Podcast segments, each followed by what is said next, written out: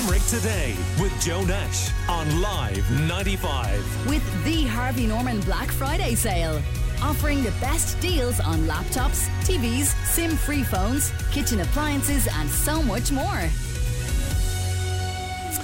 As you've been hearing on Live 95 News and across our social media, the death has taken place of former Limerick All Ireland winning hurler Eamon Ned Rea, who was, of course, a publican in Dublin. And Rea was full forward on the Limerick team that beat Kilkenny in 1973 to bridge a 43 year gap since the previous winning side, which was captained by Mick Mackey in 1940.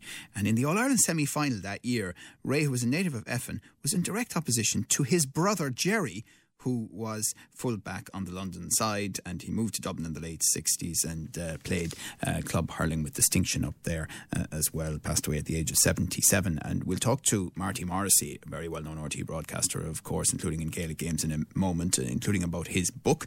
Uh, but uh, we want John Cregan um, to pay tribute, first of all, to Ned Rea. John, of course, is the chair of the Limerick GAA County Board. And you're welcome, John. Good morning to you.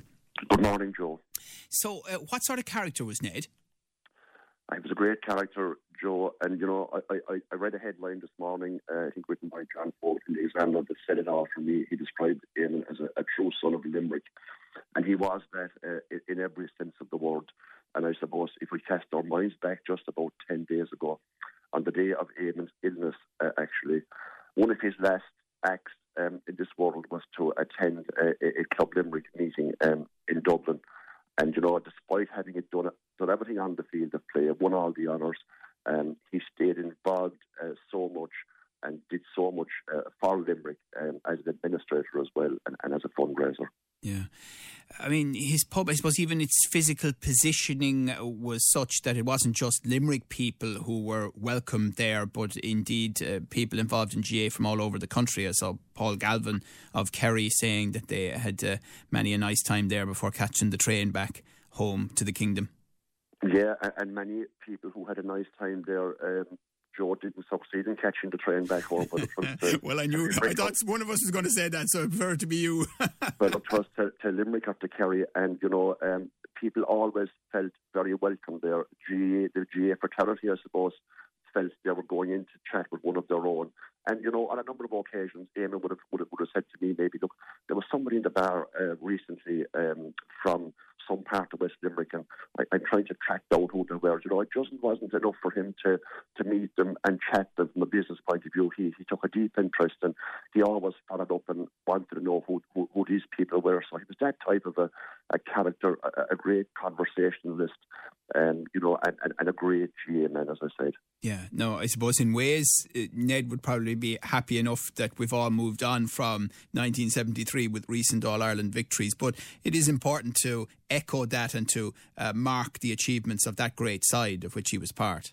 Absolutely. Look, and, and, and from winning Fitzgibbon Cups with UCC all those years back, uh, he went on to play, play minor with Limerick, obviously, and, and senior, and, and, won the couple of Munster medals in 73 and 74, and won that famous All Ireland medal in 1973. And, and he felt himself for, for too long you know, they were the heroes in Limerick uh, through the 70s, the 80s, the 90s, the 90s, and what have you. And he was more delighted than anybody see that mantle passed on. And we have a lovely memory of, of, of the evening of the 2020 All Ireland uh, senior hurling final. Uh, it, was, it was a really um, different day in the sense that there weren't any supporters in the stadium that day.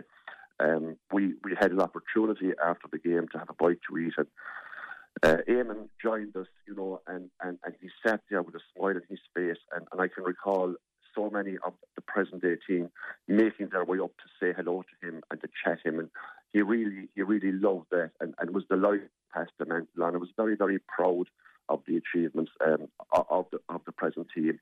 He, he became our go-to man in Dublin, I suppose. Really, you know, there'd be times when you realise you you were shot something from O'Neill's, perhaps, you know, on the way of a bit of gear that was required for the game. And he would, the, he would be the man that would go and pick it up. He'd put it on the train.